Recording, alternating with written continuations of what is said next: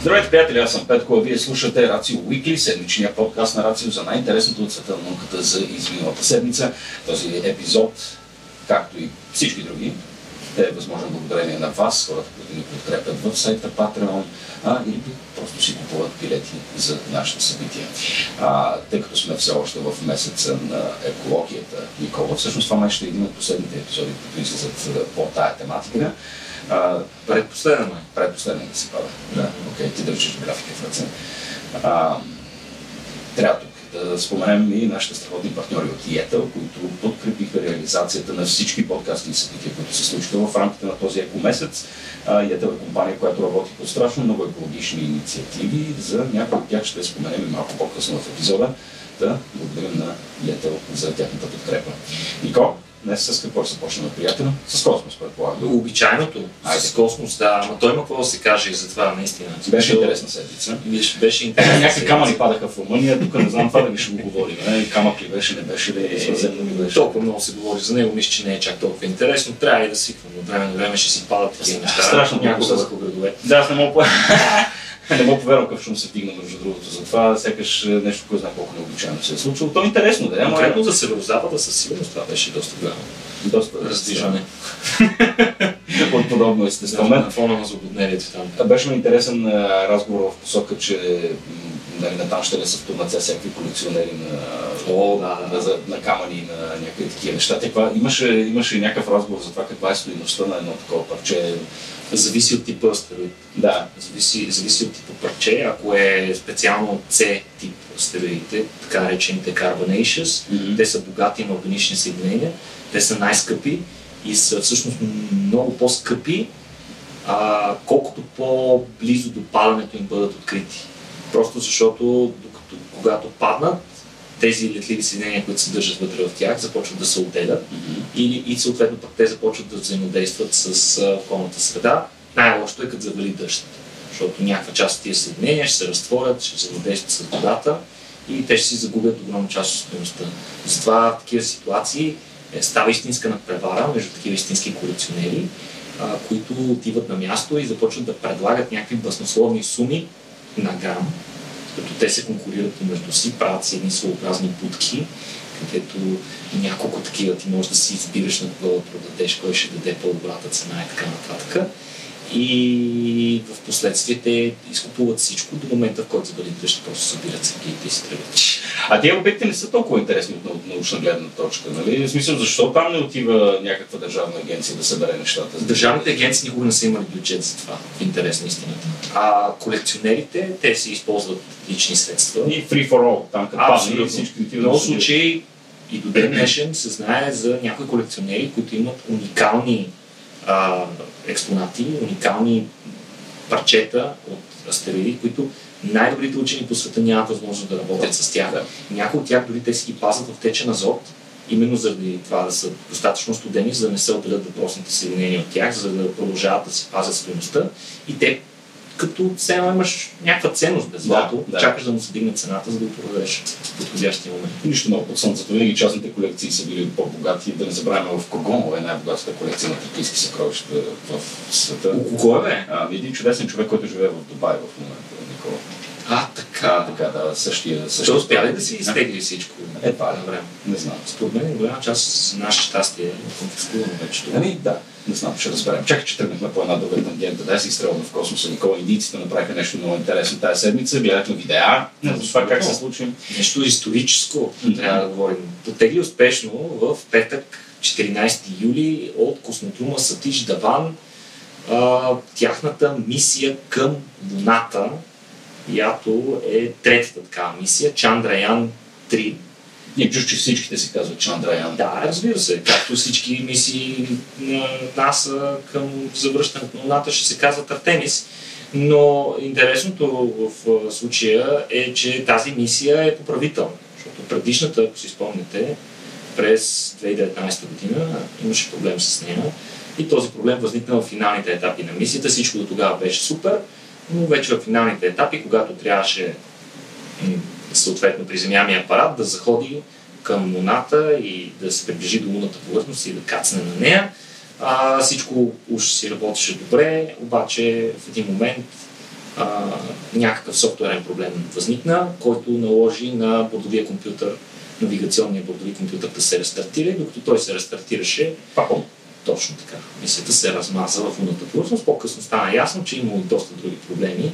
А, тягата на един от маневрените двигатели е била доста по-висока, отколкото очаквано, което е довело до грешки в алгоритмите, които изчисляват степента на пускане на двигателите, кога се пуснат с каква тяга.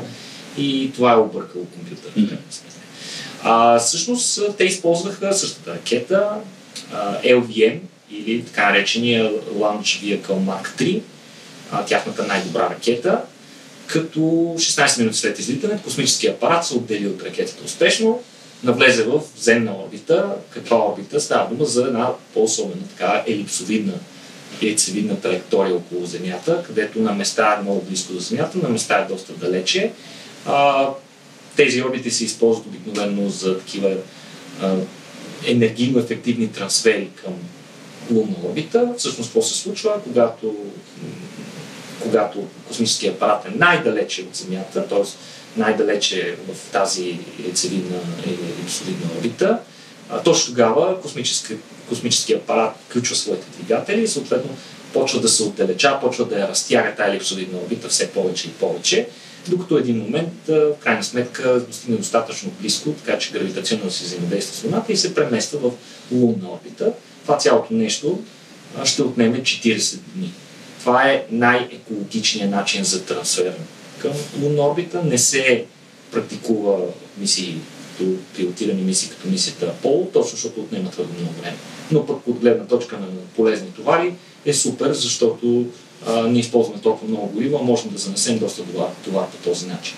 Кога се очаква кацането? То се очаква към края на август, 23 или 24 август, като ако то се случи успешно, Индия ще се превърне в четвъртата нация след Съветския съюз, САЩ и Китай, които приземяват апарат успешно на Луната. Японците за малко.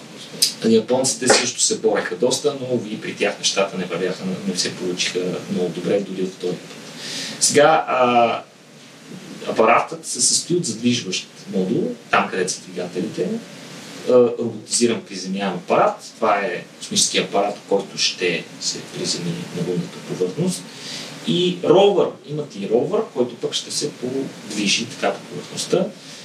Те искат да извършат първото кацане. Това не е просто ще е първото кацане на Индия, ами първото кацане на човешката раса на Южния полюс на Луната. До сега сме го правили, обикновено около екваториалните зони, защото там е по-лесно чисто навигационно да се извърши кацането. А, докато в а, така, полярните области на Луната светлината на Слънцето пада много по-косо, съответно се получават такива дълги сенки, които доста натоварват възможността на навигационните системи, които разчитат на камери да се ориентират, т.е. видимостта е доста по-лоша. Иначе мисията е доста ефтина, като за такава мисия към Луната. Струва само 77 милиона долара пенко, а, като това показва, тази мисия показва нарастващите амбиции на Индия да стане водещ играч сред нискобюджетните космически мисии. Крачка назад, Никола, защо искат да качнат кацат на Южния полюс на Луната? Южният полюс е много важен, защото всъщност там ще кацат и а, мисиите Артемис, както и всички всъщност всички, целият интерес в новата надпревара за Луната е насочен към Южния полюс, защото там в някои от кратерите, поради падането на слънчевата светлина така косо, в дълбоките си части някои от кратерите са вечно на сянка. Съответно температурата там е вечно ниска и на дъното им може да има лед, който лед знаеш, че... Но не го знаем със сигурност. не го знае, не, знаем го със сигурност. Знаем със сигурност, че има такъв лед, не знаем за количествата. Можем да предполагаме редица мисии, включително такива, които са с орбитални апарати около Луната, се опитват да разберат точно колко, в кои кратери. Имаме някаква информация, но не е пълната при всички случаи. Но в момента абсолютно всички играчи са насочили вниманието си там. Това е САЩ, Европейския съюз, Китай, Русия. Всички техни мисии са насочени към Южния полюс на Луната. Това е новото, новата 20. дискотека. Новата дискотека е това. тема. А, иначе а, имената на частите от космическия апарат са запазени, т.е. не са толкова злопаметни индийците, просто те го приемат като втори опит. Видим колко са се научили от първия. Тоест приземяемия апарат отново ще се казва Викрам, което от санскрит означава доблест. Почват да се да. конкурират с китайците за прозаични наименования. Съответно пък 6 колесния им ровър се казва Прагиян, което пък означава мъдрост каквато тук в нашия подкаст ще чуете. А, иначе, какво е различното този път при тази мисия? Ами, Викрам, приземяемият апарат е снабден с доста по-здрави и мощни крака, които според индийските инженери могат да издържат на кацане с по-висока скорост. Просто опитват се всячески да се гарантират успешно кацане този път, дори скоростта да е по-висока, такива много мощни амортисьори ще могат да поемат част от предполагаемият удар при контакта с лунната повърхност. Зоната на кацане е разширена значително. Преди тя беше само 500 на 500 метра, което означава, че ако нещо избяга, т.е. някой от двигателите работи повече, буквално апарата може да прескочи зоната, там съответно нямаш навигационни карти и така нататък и става много сложно. Новата зона е с диаметър 4 на 2,5 км а, като има значително припокриване на зоната им с зоната на кацане на Луна 25, което пък е новият космически апарат на Русия, който ще бъде изстрелян през август. Ако индийците успеят да кацнат там, ще изпреварят руснаците за борбата за първото кацане на Южния полюс на Луната. А, има повече гориво апарата, както и повече соларни панели по различни повърхности, за да не остава в никое време с недостатъчно енергия. Съответно има и нови сензори, а, които позволяват доста по-добра навигация в реално време, а не както преди да се ориентира по отделни снимки. А, също така има и нов алгоритъм на софтуера за автономно насочване и маневриране на апарата, с което те всячески се надяват да разрешат проблема от миналия път. Сега, ровъра също си има соларен панел и множество камери, с които ще се ориентира и навигира при движението си върху лунната повърхност, но има и доста научни инструменти. А, планира се той да оперира около един лунен ден, което се равнява на около две земни седмици от изгрев до залез Слънце. Там е малко по-различна динамика на динамиката на изгрева на залеза на Луната. А, и приземяемия апарат също горе-долу толкова се очаква да функционира, но а, индийските инженери стискат палци, че новите батерии, които те са поставили, могат да издържат все пак а, следващия половин половин лунен ден студ, който, който се случва когато Слънцето залезе, т.е. ще издържат на ниска температура. Ако успеят да издържат и да оцелеят, когато изгрее Слънцето след това, те ще могат да заредят отново, слънчевите панели ще могат отново да заредят батериите и да мисията да се удължи с още 14 дни. Ще видим дали ще се случи. А, инструментите на борда са рентгенов спектрометър за анализиране на лунния реголит и на лунни скали и лазерен спектроскоп, който има способност с мощен лазерен лъч да изпарява малки проби, примерно прашинки и така нататък. Целта е да се установи химичния състав на проби на Луната. Сега уреди има и на приземяемият апарат, на Викрам. Те ще си останат плътно приземени, няма да се движат по лунната повърхност, но това пък им дава редица предимства. Например, такъв стационарен уред е чудесен да разположиш какво? Сигнометър за да засичаш лунотресения и а пък по тези лунотресения можеш да си направиш доста по-прецизни измервания и изводи за това как е устроена луната отвътре. А, има също така много особен форма, особен вид термометър, който даже ще е леко забит в повърхността на, на Луната. Той ще се опита да засече температурната динамика под регулита, как се променя температурата под повърхността. Също така ще има инструменти за изследване на плазмата близо до лунната повърхност. Това е малко известен факт, че Луната няма атмосфера или по-скоро някакви единични молекули, е, такива далекливи тук там, но пък има тези единични молекули по някакъв начин взаимодействат с слънчевия вятър и се образуват такива плазма, една особена плазма, в смисъл такова неелектризирано състояние. Всичко е супер неелектризирано, което е голям проблем и за електрониката, която че се разполага на плътността на Луната. Също така разполага и с ретрорефлектор, който ние сме говорили за ретрорефлектори преди. Това са такива своеобразни огледала, които се използват за различни изследвания, които изследват динамиката на системата за Луна, т.е. колко са, до каква степен се отдалечава един да. от другия, буквално с разделителна способност в сантиметри. Даже още по-малко. Сега какво предстои на апарата? Както казахме, 40 дни времето, което говорим, вече е минало колко повече от седмица. 12 Да, някъде толкова. Някъде около седмица минало от изстрелването. И ми остават му още около 4 седмици, а, като за това време апаратът ще направи 5 обиколки около Земята, всяка следваща с по-висока скорост, съответно повече се удължи тази елипсоидна орбита и в последствие а, ще се ще премине в орбита около Луната. Четири обиколки ще направи около Луната, като последната от тях, след маневрен на двигателите, апаратът ще навлезе в една кръгова, много близка до повърхността на Луната орбита, само на 100 км височина. Тогава ще се отдели приземяният апарат Викрам и ще направи опит за кацане. Всичко това ще наблюдаваме, напомним, в края на август. Ако всичко е наред, иначе а, както казахме, момента не е избран случайно. Апаратът трябва да кацне в точно определен момент, когато е изгрева в, на Южния полюс, за да може да е максимално дълга мисията. А, съответно, индийците казаха, че ако има някакво забавяне, ще трябва да изчакат още един лунен ден да премине. Колкото е необходимо. Колкото е необходимо. Да. Аз междувременно разглеждах тук и конкурентните мисии, Луна 25, за която спомена, на която и предстои да бъде изстреляна август месец. Правим впечатление колко не секси все още са всякакви космически апарати, как фундаментално дизайна им не се е променил. Естествено, нищо по-нормално от това. Хората търсят прагматични работещи решения, не да ми галят окото. Но се надявам съвсем скоро да стигнем до някакви, някакви по-секси дизайни. Да видим на космически Ще видим, ще видим. Да. Добре, Китайците какво правят, Никола? Отново изпревариха САЩ в uh, нещо.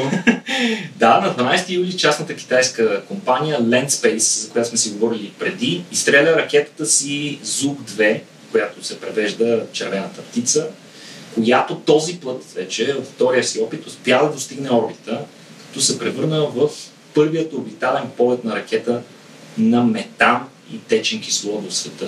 Това ще е важно сега.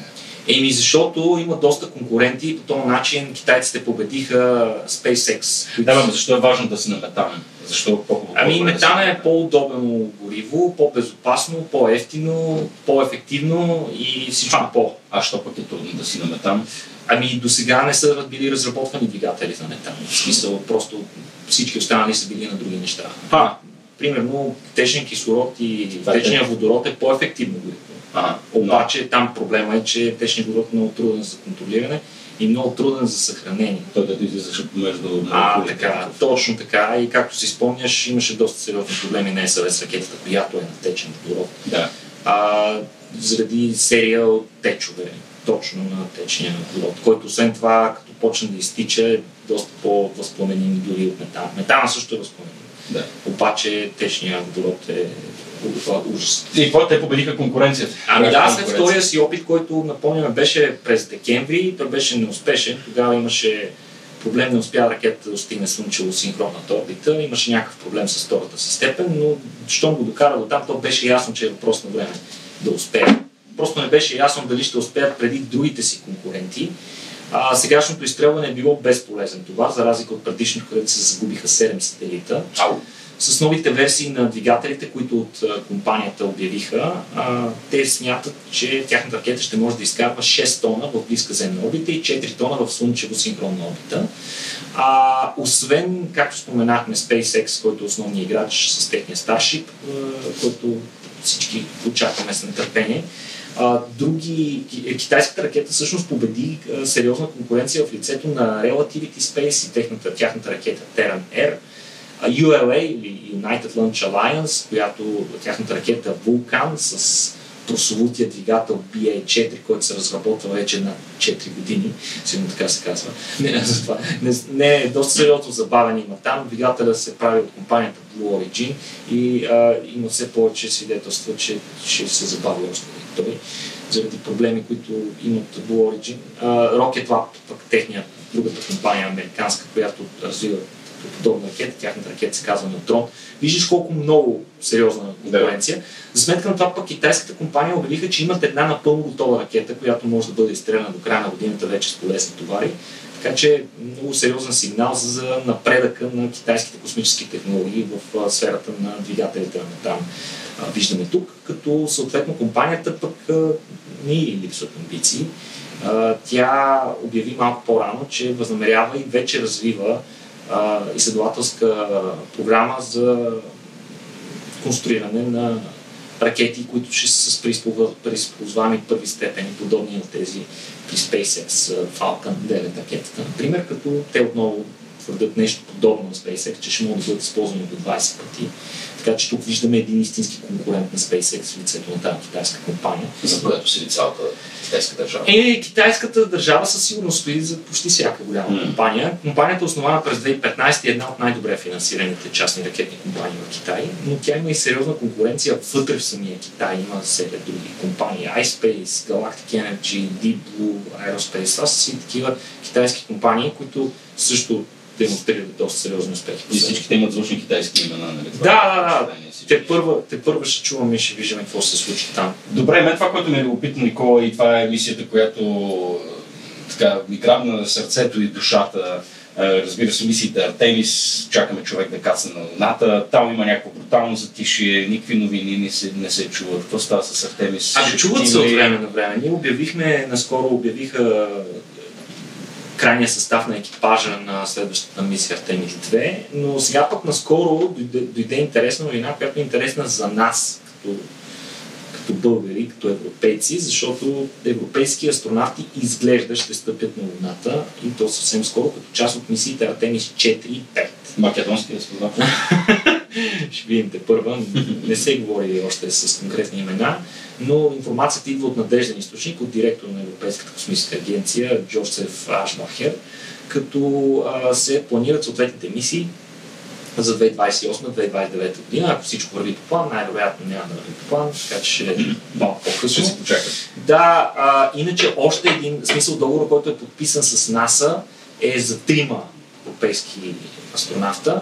Още един астронавт при някои от следващите мисии, не е изяснено точно в коя но хубавото е, че още първата мисия, която няма да се състои само от американци, а, ще има и европеец на борда. Иначе в момента, тъй като питаш какво се случва, в момента Артемис 2, 3 и 4, или по-скоро Орион, космическите апарати, с които ще се, ще се осъществят тези мисии, се сглабят в момента в Кенеди Space Center в Флорида, което означава, че сервизните модули, които се произвеждат от Европейската космическа агенция, вече са пристигнали и в момента се извършват различни, различна работа по интегриране на системите, като работата се върви по няколко апарата едновременно. Целта е всъщност да се спестят пари.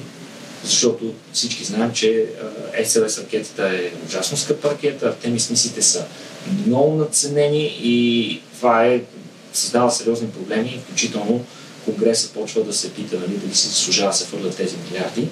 А, Артемис мисиите от 3 до 5 след тези оптимизации на бюджета ще струват вече само 2,7 милиарда. Всяка? А, двете. Да, трите, всъщност 3, 4 и 5 ще струват общо 2,7 милиарда. Това е толкова ужасно. А мисиите Артемис 6 до 9 вече ще струват 1,9 милиарда, така че доста сериозни усилия се виждаме за компенсиране на свръхвисоката цена на мисиите. Така че ще им какво се случва там. Колкото, се. колкото половин магистрала е това. Но сме още далече от интегриране на системите, животоподдържащите системи на следващата мисия, на която ще има хора на борда, така че там още предстоят тестове. Кога се очаква да, виждаме, да видим хора да излетат? Ами по принцип, по план трябваше да е до година. Нищо чудно обаче да се изпълзне тази дата. Моето предположение е, че най-рано 2025. Не, той мъж ще кацне на Марс до тогава. Ще видим, ще видим. Е, е, няма се Не, не, няма смисъл. Със сигурност. Окей, okay, добре, навлизаме в екологичните ни теми, Никола, към енергийния преход. Всички знаем, че бъдещето очевидно е в Слънцето и в другите възобновяеми източници на енергия, но пък слънчевите панели при все нали, тяхната масова употреба си имат и своите предизвикателства. А, може би най- очевидното нещо, за което всеки човек си мисли е добре, малко стара, що не покриваме нали, една десета от територията на Алжир, примерно, с слънчеви панели, това ще захрани цялото световно човечество. Сега това а, явно има причини, защо това не се случва все още на скел. А, но както сме отразявали в някои от космическите ни новини, всъщност нали, събирането на енергия от Слънцето а, едно от основните предизвикателства всъщност е замърсяването на панелите. А, така дали говорим за пустиня, дали някъде в полята на Добруджа, предполагам, че малко прах да има отгоре. Това нали, драстично по някакъв начин намалява капацитета на работа на слънчевите, mm-hmm. на слънчевите панели, така че почистването им със сигурност е предизвикателство, обикновено включва вода и човешка сила, което нали, допълнително вкарва енергия в микса. Но пък сега разбираме, че има и много интересно решение за това как може да се справим с този иначе сериозен проблем. Абсолютно. Ти не случайно споменаваш пустините, където слънцегреенето така близо, по-близо до екватора, слънцето пада съответно по-перпендикулярно спрямо повърхността, грее много повече. Съответно, най-големите такива соларни паркове се идеята е те да бъдат разположени в пустини. Освен това, те там, бидейки разположени там, те не вземат и обработваема площ, което също е проблем. Тъй като спомена соларните паркове в Добруджа, където спокойно могат повечето места да се гледат някакви зеленчуци. Но оказва се, че е проблем това нещо. Както сам каза, пустинята, освен че е горещо и сухо, гадно и няма сянка къде да се скриеш, а, което не е проблем за слънчевите панели. Голям проблем обаче е, че е много прашно. И съответно пък пустините би се трупало още повече прах върху слънчевите панели. И всъщност един месец от праха, който би се натрупал върху панелите в такива условия, би намалил ефективността им с 40%, което е много сериозно. Началото си правил изчисленията за една ефективност, в един момент трябва да я правиш за други. Да. И в момента начинът по който се почистват панелите е, че те се пръскат с специални пръскачки с дестилирана вода или автоматизирана система, или на ръка се прави, което сам се сеща, че е свързано с много разходи и е доста неустойчиво, ако трябва да го правиш непрекъснато. А, сега новата технология, която учените наскоро споменаха и споделиха, е технология, която не включва миене. Като по този начин се смята, че може да се спестят над 45 милиарда литра вода годишно. За да биеш представа колко вода се губи за нещо подобно в световен мащаб. Което тази вода би била достатъчна за нуждите на 2 милиона човека. Сега, прахът обикновено не е електрически зареден. Обаче, когато се абсорбира с влага повърхността, праховата частица може да добие заряд. И по този начин те много често залепват много силно върху ага. повърхността. Но всъщност те точно това са се опитали да използват а, учените и инженерите, които са разработили това решение, като за целта те поставят много тънко стъкло над панела, което стъкло не е проводник. След което а, те нанасят много тънък, прозрачен 5 нанометров много тънък слой от а, една, едно, един, една специфична сплав на цинков оксид и алуминий и отгоре съответно поставят на релса един електрод, който от време на време минава е така над панела. Бжж, в смисъл не го докосва, просто минава близко до панела и той прилага напрежение. За това напрежение зарежда частиците прах по един и същи начин, положително. И какво става? Положителните заряди, окей, как да ги махнем, трябва да сложим нещо друго положително. Нали така? Да.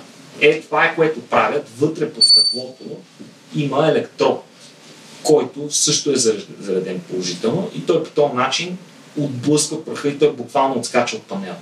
Ха. Което е супер елегантно решение. А, за целта, за да е ефективен този метод, има необходимо поне 30% влажност за да може праховите частици пак малко вода ще се използват и да отскочат от панела при лабораторните тестове. Не, оказва се, че не е така. А, всъщност, дори в най-сухите пустини влажността е по-висока от 30%. 30% се приема за много ниска влажност. Така че дори в тези супер сухи условия в пустините, този метод би работил, като при тестовете, които учените са извършили, показват, че се възстановява 95% от загубената производителност. Бо, което е супер Елегантно. за една система, която може да работи абсолютно автономно. Много скоро очакваме най-вероятно новите соларни паркове в такива райони да имат да са снабдени с нещо друго.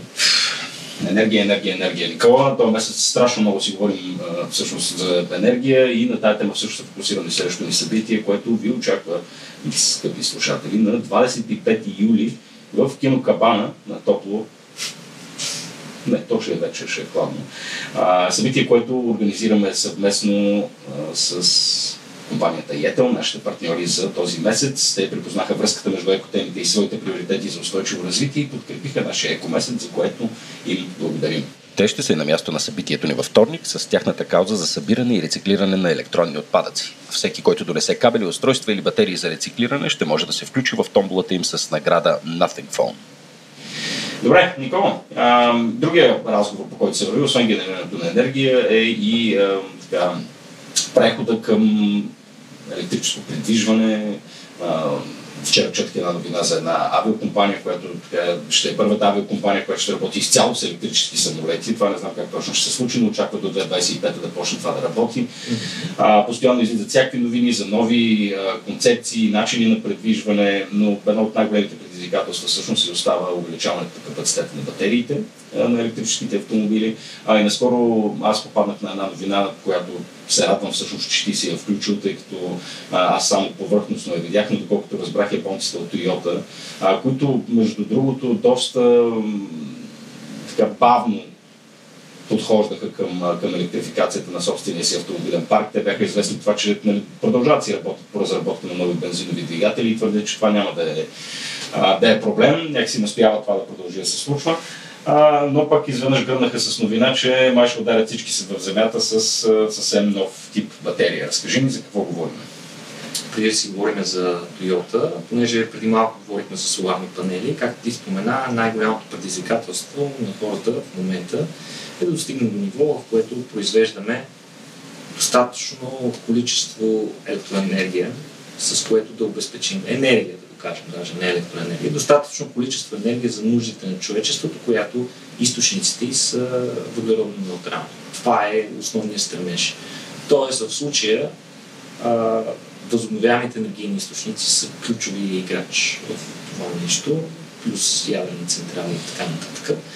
А възобновяемите електроенергийни източници вземат доста, все повече от нашата енергия. Имаме скок в абсолютно всички форми, особено в соларните електроцентрали. Но всички тези източници имат един много сериозен проблем и те, това е проблема, че те по природа просто не са налични непрекъснато. Да. И много често, конкретно когато възобновяемите енергийни източници са най-силни в производството си, тези часове, тези периоди от денонощието не съвпадат с моментите, в които потреблението е най-силно. И това налага необходимостта ние да имаме някакъв план, който да можем да съхраняваме тази енергия добита, когато не са ни пиковите, пиковата консумация и да използваме, когато тази пикова консумация дойде. И съответно да имаме нещо, когато слънцето не грее, вятъра не духа, няма приливи, няма вълни. И най-лесният начин е да съхраняваме енергия, както каза ти, под формата на някакви батерии. Са класическата форма са ти в моменташните литиеви да. батерии. А, но има и други варианти, така наречените механични батерии или гравитационни батерии. Сега какво представлява това? Най-простата гравитационна батерия е сравнително стара като технология и това са така наречените палец. Такива има и в България. Това са каскади от язовири, които са разположени на различна височина. Всеки следващ язовир е разположен все по-високо. Когато имаш ниска консумация, високо производство, част от енергията се използва, за да се изпомпва тази вода на по-високо, с което се повдига нейната потенциална енергия, която в последствие, когато има нужда, може да се освободи, когато а, се отворят шлюзовете, те задвижват съответно турбините и тази вода може отново да бъде използвана. Те са на няколко нива, за да можеш буквално на всяко ниво да добиваш енергия. Да. Сега, това е супер, обаче има известни недостатъци, като факта, че за да го правиш това, очевидното трябва да имаш планина. Mm-hmm. А ако нямаш планина наблизо или недостатъчно висока такава или неподходяща за строене на язовири, която, например, околните стени и скали са такива, които пропускат вода, както злощастния пример за един язовир у нас, да. който е доста неподходящ за такава цел. А, това е една от причините да са неподходящи. И освен това водата доста трудно се контролира. Доста е подвластна на климатични явления, примерно на суша или пък много големи валежи, които може да предизвикат направо бедствия, ако се скъси язовир на стена, на което отново бяхме свидетели последните няколко години в България. А, но за да се построи нещо такова, това е огромно огромна как, да, огромно строително предизвикателство да се Да. направи един язовир. В случая говорим да се направят няколко на различна височина. Те са и павец като системи са доста по-сложни от нормалните язовири, което ги прави много скъпи и много бавни за строеж. Сега тук ще ти разкажа една интересна история за Калифорния. А, през август 2020 година, сравнително наскоро, там, ако си спомняш, беше страшна суша, придружена с много голяма жега и дълго време почти без никакви валежи, при което язовирите спадаха много, а, вдигна се много разхода за охлаждане и така, беше голяма драма. А, сега една конкретна дата ще остане за винаги в спомените на американците в един от най-развитите щати в САЩ. И това е 14 август, когато вечерта, при вечер, те бяха свидетели на първия режим на тока от 20 години насам. В смисъл, такова нещо не се е случвало, даже може би от повече. Сега, а, тъй като тук трябва малко да разкажем каква е историята. Калифорния, както казахме, е на- най-развития щат. Направо нека си го кажем. Силициевата долина е там. В смисъл, най-развитият технологично щат в, в щатите и съответно е и място, където най-голям дял от електроенергията, която се добива, е за сметка на възобновяеми енергийни източници. Най-големият дял от спрямо от всички други щати, 15 гигавата добиват мощности, основно от соларна електроенергия, което са достатъчно слънчеви панели, за да се снабдяват с енергия всички жилища на територията на Калифорния и дори да им остава допълнително, което да изнасят електроенергия, която да предлагат на другите щати на пазара. те са на практика 100% renewable вече. И какъв е проблема в случая? Вода. Всичко е окей, обаче проблемът са, че климатиците вечер, над вечер, в тия големи жени, когато температурата не спада, дори когато слънцето залезе, климатиците продължават да пичат навсякъде. Но спада жестоко производство на електроенергия вече като залезе слънцето. И съответно в този момент се получава една дупка и затова вечер обикновено Калифорния, какво прави? Тя почва от износител да се превръща в носител на ток от околните щати. Купуват си ток, който да компенсира тази дупка в електроснабдяване. Обаче този момент жегата не е била само Калифорния, а и във всички съседни щати. И те не са имали ток да ни дадат. И, и тогава се получава а, от тази странна ситуация, която е довела до това властите на Калифорния да се замислят много сериозно и да инвестират в а, батерии, основно литиево-ионни, но колкото и да инвестират в такива батерии, те не са достатъчни за да компенсират подобни проблеми в бъдеще. Сега, и тук се започна да се говори за така наречените локални гравитационни батерии. Това става дума за а, особени батерии, които могат да съхраняват големи количества енергия, а, която е добита от възобновяеми енергийни източници и да са разположени в близост до мястото, къде тази енергия ще се използва, за да са минимални загубите. И всъщност важно условие тези гравитационни батерии да работят успешно е те да могат бързо да се активират. В смисъл не да е някакъв процес, който Да, да. Нещо, което да се задейства буквално една секунда след като тази нужда излезе. Има а, в мрежата се регистриране достъп на електроенергия. Една секунда след това тези източници трябва да се включат, за да компенсират. Как работят тези неща? Тук има няколко различни решения. Ще разкажа за няколко от тях. Сега за любимите ми. Първото решение на компанията Gravitricity, който е интересно, може да ги провери, после ще оставим линкове. А, конкретно тяхната концепция е безумно проста. Те искат да направят една гигантска тежест, която постепенно да се спуска, чисто от въздействие на гравитацията, да се спуска в една минна шахта и от това спускане да се генерира електроенергия, понеже електродвигателите могат да работят и в двете посоки. Когато ги натоварваш, когато те теглят нещо, те използват електроенергия. Когато нещо ги тегли тях, може да генерират електроенергия. Това е страхотно, а, страхотно качество на електродвигателите като такива. А, и всъщност, когато имаш достатъчно енергия, енергията се използва, за да може тази тежест да се качи в най-горното си положение. Тогава ти използваш електроенергия, тогава имаш излишък от електроенергия, използваш качваше, както качваш водата в горния язовир и когато имаш нужда, тази тежест се пуска, тя се спуска, пада в дълбоката минна шахта.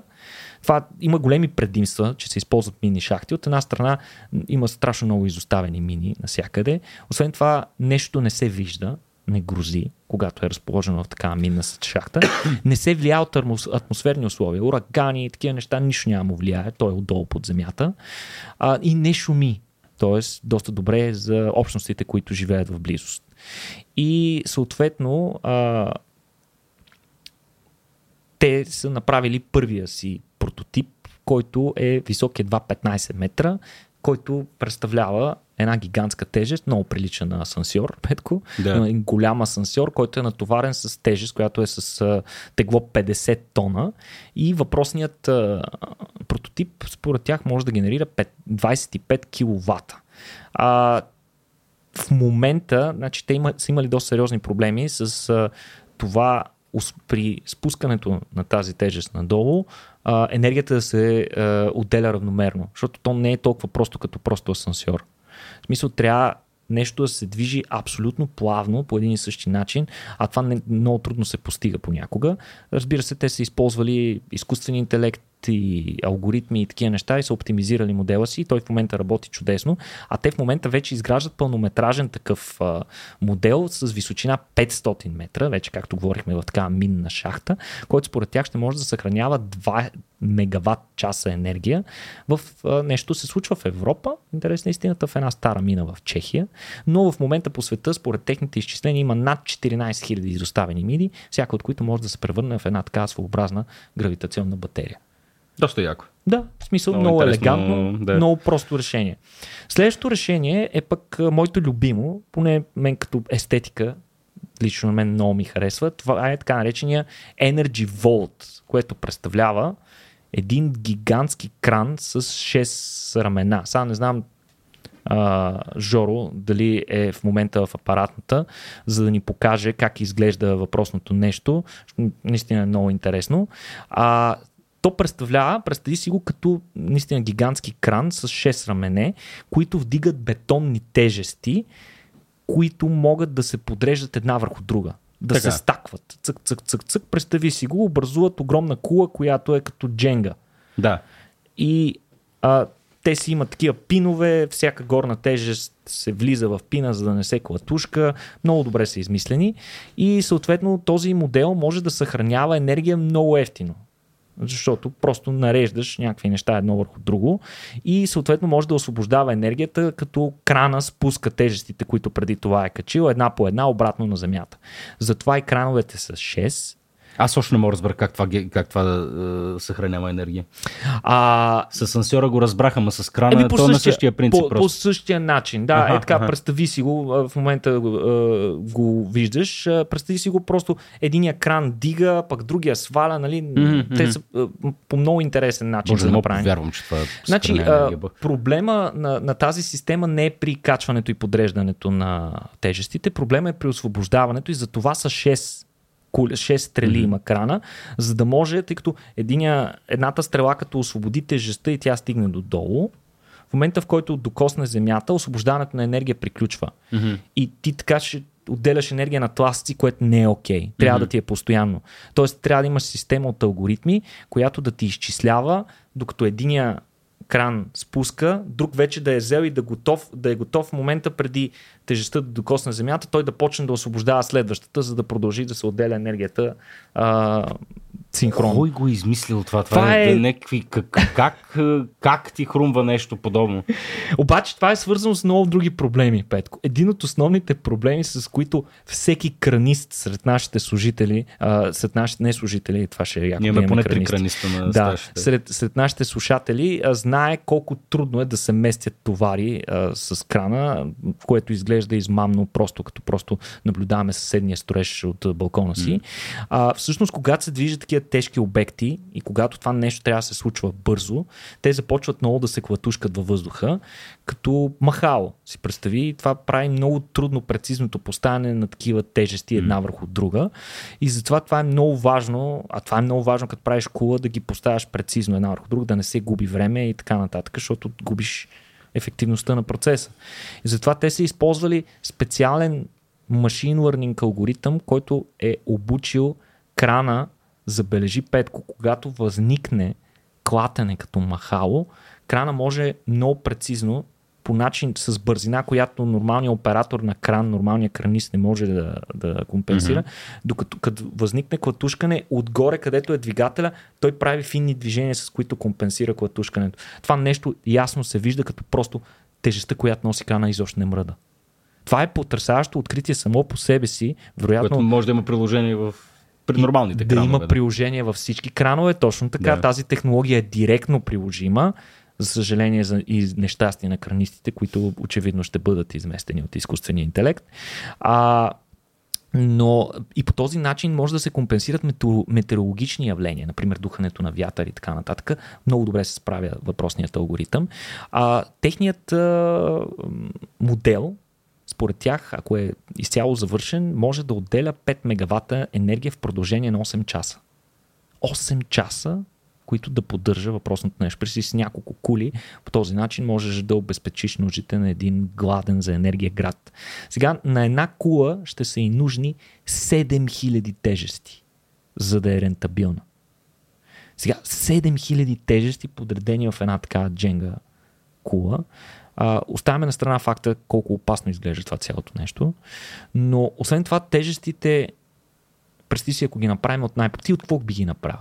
Е, бетон. Разбира се, нали? Само, че ние се борим всячески с а, да, особено не е въглеродно, въглеродно неутрален бетон, нали? Има и такива. Има, има и такива има... концепции, но най-въглеродно неутралният бетон е това да не го ползваш. Да, всъщност.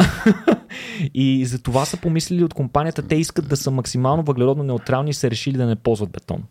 И нали, редица причини за това и затова те са сключили колаборация с една друга компания, която се казва Simex, които използват специална смес от почва, малко цимент, да. не толкова много, колкото при бетон, съвсем малко, вода, лепило и нишки фибростъкло които пречат на образуването на цепнатини.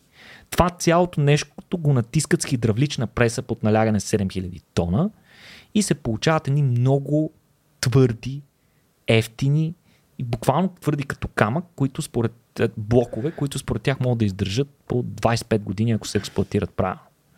А за фибростъклото те пък възнамеряват да използват а, вятърни турбини, които са излезли от експлоатация, повредени вятърни турбини, които генерират много такъв отпадък от фибростъкло. А, ние за това не се ли говорихме даже? Говорихме да. си, да, да. Те искат да ги мелят тия турбини mm. и да по този начин да се, да се използва директно рециклиран материал. А, сега това нещо те са, те са го тествали, споменахме 7000 такива блока един върху друг. Това е изглежда като доста съмнителна да. Дженга кула, нали? А, тествали са това въпросно нещо, въпросната структура в а, симулатор за земетресения, като са използвали модел, мисля, че едно към 25 или нещо от този сорт.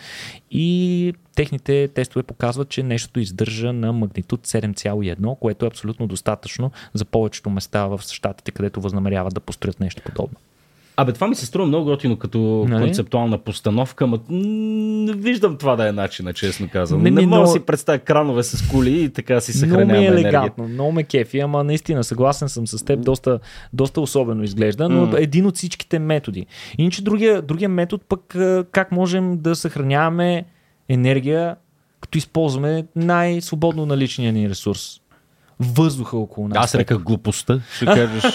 е, от това а, а, а па нямало мъдрост в нашия епизод. Е, да. И, и, така. А, та, енергия от въздуха, енергия от въздуха можем да съхраним по много особен начин според компанията High Power, High View Power, които са преценили, че можем да използваме едно особено качество на газовете и на газовите смеси. И това е факта, че те могат да се втечняват когато се охладят достатъчно. Така. И всъщност идеята им е те да втечнят въздух, атмосферен въздух, така както го виждаш в сместа си от азот, кислород, въглероден диоксид и други а, газове, като а, го охладят и го съхраняват в специални цистерни. После, нали, тук инвестираш енергия за охлаждане, енергия за напомпване да. под високо налягане. Вкараш доста неща. А, и, и така нататък, и така нататък. Но после пък тази течност, когато я загрееш, тя ще осигуря, тя пък ще се превърне мигновено в газ, който е под високо налягане, който може да се използва за да върти турбина и да произвежда електроенергия. Нали, двата цикъла отново ги имаме. При излишък на електроенергия охлаждаш, втечняваш, при нужда от електроенергия загряваш и енергията се отделя с въпросните турбини. Сега, въпросното нещо а, а, си има, как да кажем, има си доста недостатъци. Най-вече факта, че при всяко тази, всяка от тези трансформации на енергията имаш доста загуба на енергия, но хората са разрешили този проблем по много специфични начини, като включително а, успяват да с добра термоизолация да съхранят а, студенината при охлаждането, която последствие може да се използва за охлаждане на ново количество газ, и както и топлината при загряването, която пък може да се използва последствие за а, затопляне на нов вид газ, с което са повишили доста ефективността на процеса. А, сега такива всичките тези неща, които ги говорихме, са методи, които работят за електроенергия в големи обеми която става дума за захранване на домакинства, бизнеси и така нататък. Да. Обаче в съхраняването на енергия на дребно също имаме доста напредък и особено както ти леко намекна в едни специфични батерии, които се наричат твърдофазови батерии.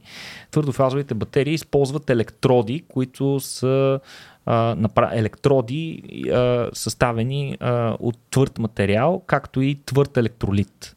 Сега това нещо позволява въпросните батерии да имат плътност и структура, а, която поддържа повече заредени иони позволява повече заредени иони да се събират в единия край, се произвежда по този начин доста повече ток и да се увеличи капацитета на батерията, като при същата мощност, която се изисква от въпросните батерии, обемът на твърдотелните батерии ще е сравнително значително по-малък от тези, които използваме в момента а, два пъти по-леки, по-малки, по-ефтини, съответно по-малък риск за пожар в сравнение с литиево-ионните батерии, които, знаеш, са забранени на полети да бъдат пренасени да.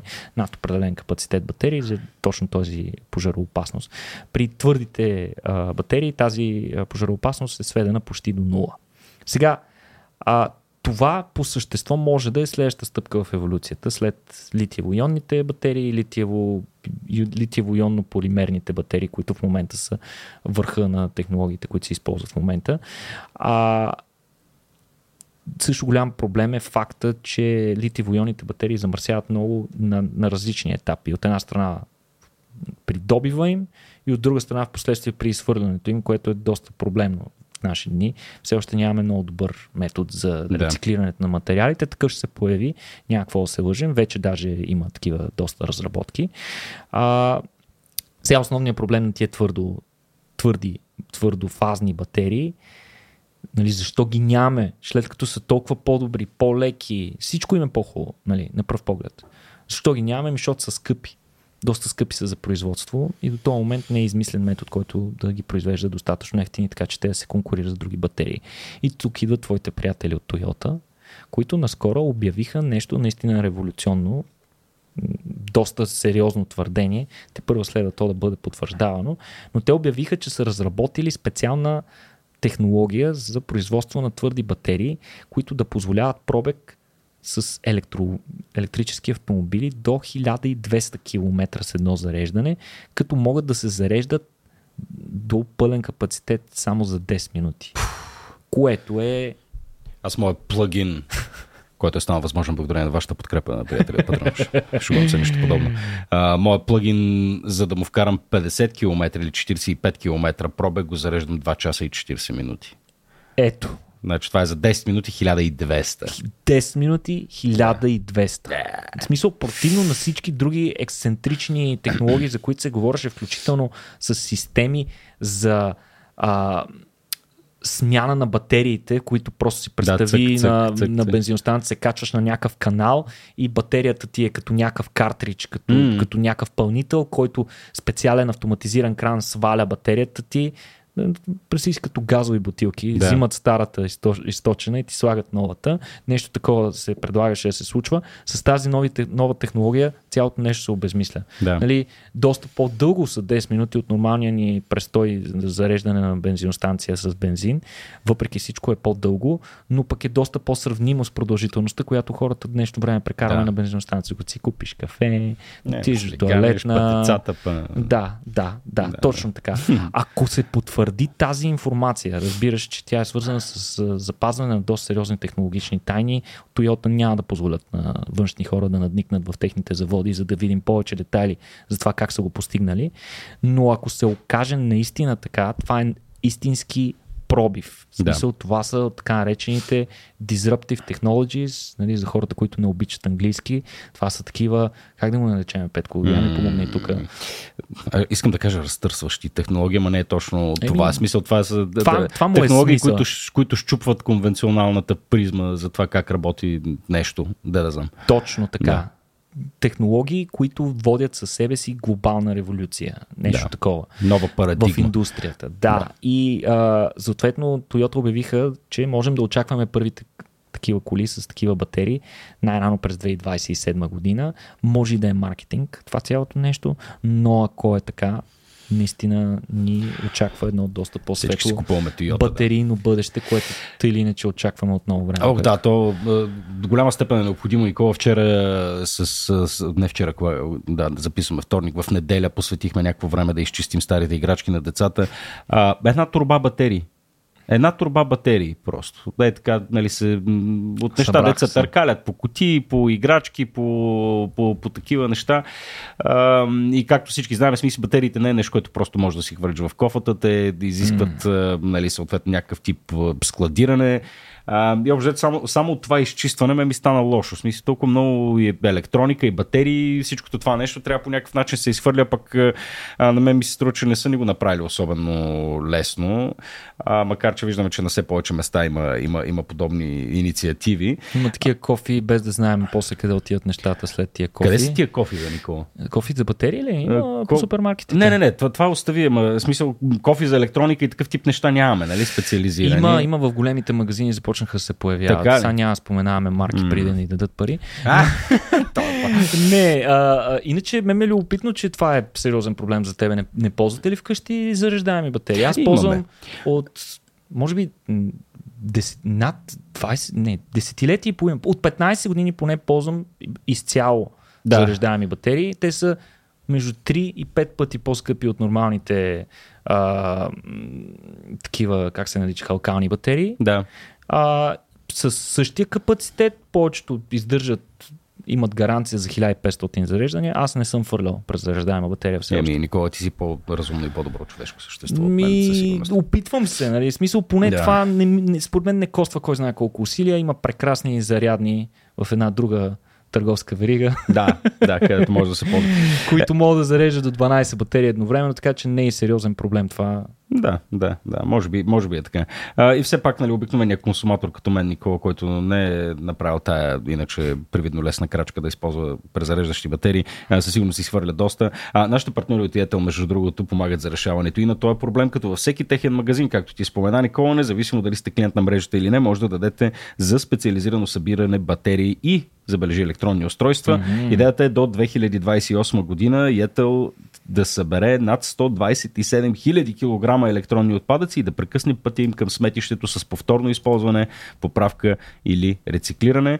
А, между другото, ако приятели и слушатели, дойдете на следващото ни събитие Енергия, а, отново в mm-hmm. Кинокабана на 28 Обърках ли го току-що, Никола? А, там също ще mm. може да намерите и... Беше на 25 специален, На 25 да, съжалявам.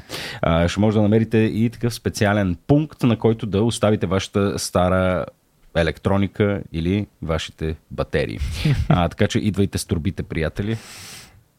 Да представям си някакви хора с сакове с батерии. Мен ще, мисля, ще ми се доплача, ако е нещо такова. Що бе?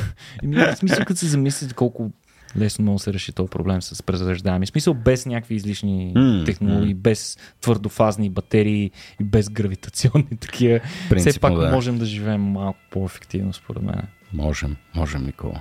Еми, аз ти предавам точно с тия думи да приключим и нашия, и нашия подкаст.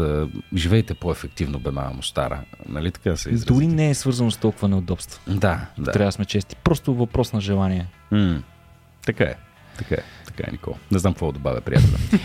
ами, окей, приятели, благодаря ви, че ни слушахте. Може да ни подкрепите на сайта patreon.com наклона черта RACIO.BG или да отидете на racio.com наклона черта на racio.bg наклона на черта support, да си купите от нас книга, мърч или каквото пожелаете, просто да разкажете на нас а, или пък просто да подкрепяте партньорите, които ни подкрепят нас. Благодаря ви, че ни слушахте. Никола, затваряме. Айде. До скоро. Чао. Ще се видим следващия път.